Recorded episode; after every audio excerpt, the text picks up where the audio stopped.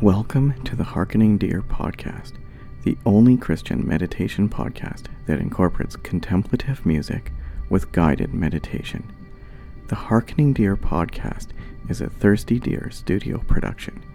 I am your host, Sean J. Stevens. Today's meditation is the second part in a four part series reading through the book of Jonah. The series, in its entirety, is already available to our patrons. To find out how to become a patron and access this and other rewards, visit patreon.com slash harkeningdeer. The link is also in the show notes. And please don't forget to subscribe, give a star rating, and write a review on iTunes so more people can find Harkening Deer meditations. I'd like to begin this meditation with the facilitation of accommodating recommendations for meditation, or as I like to call them, my farms. Farm number one no judgment. There is no such thing as a failed meditation session. Any attempt at contemplation, no matter how short or distracted, is a positive experience. Often we can be so focused on being productive that we forget to make time and give ourselves space and grace to just be. Remember that everyone's mind will wander, especially at first. If you have a distracting thought, simply see it and let it go. Meditation is not about what we are or are not getting accomplished. Do not worry about whether you are doing it right. There is no wrong way to meditate. It is a time to be contemplative, affirmed, inspired, and refreshed. That, in and of itself, is productive. So, no judgment. Farm number two be still in body, mind, and spirit. As much as you can, find a quiet space free of distractions. I encourage you to close your eyes and quiet your mind. Get comfortable as much as you can, find a position you can remain in for the duration of the meditation with as little movement as possible. Be still. Farm number three. Posture yourself toward peace and loving kindness.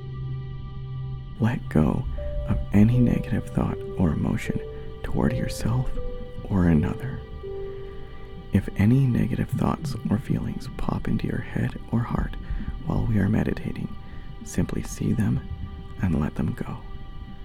I encourage you to embrace a heart and mindset of peace and loving kindness.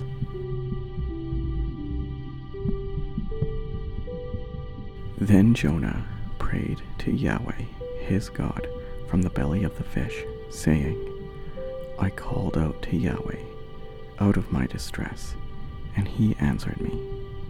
Out of the belly of Sheol I cried, and you heard my voice. For you cast me into the deep, into the heart of the seas, and the flood surrounded me. All your waves and your billows passed over me. Then I said, I am driven away from your sight, yet I shall again look upon your holy temple. The waters closed in over me to take my life. The deep surrounded me. Weeds were wrapped about my head at the roots of the mountains. I went down to the land whose bars closed upon me forever. Yet you brought up my life from the pit, O Yahweh, my God. When my life was fainting away, I remembered Yahweh, and my prayer came to you, into your holy temple. Those who pay regard to vain idols forsake their hope of steadfast love. But I, with the voice of thanksgiving, will sacrifice to you. What I have vowed, I will pay. Salvation belongs to Yahweh.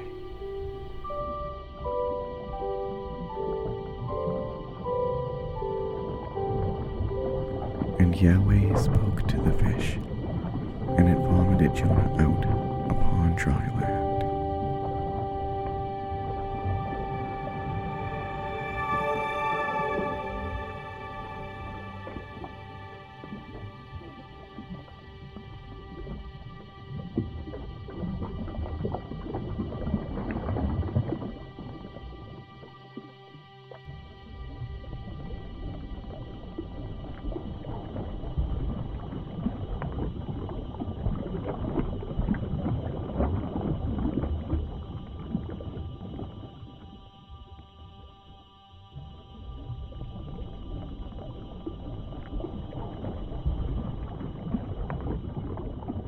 I called out to Yahweh out of my distress, and he answered me.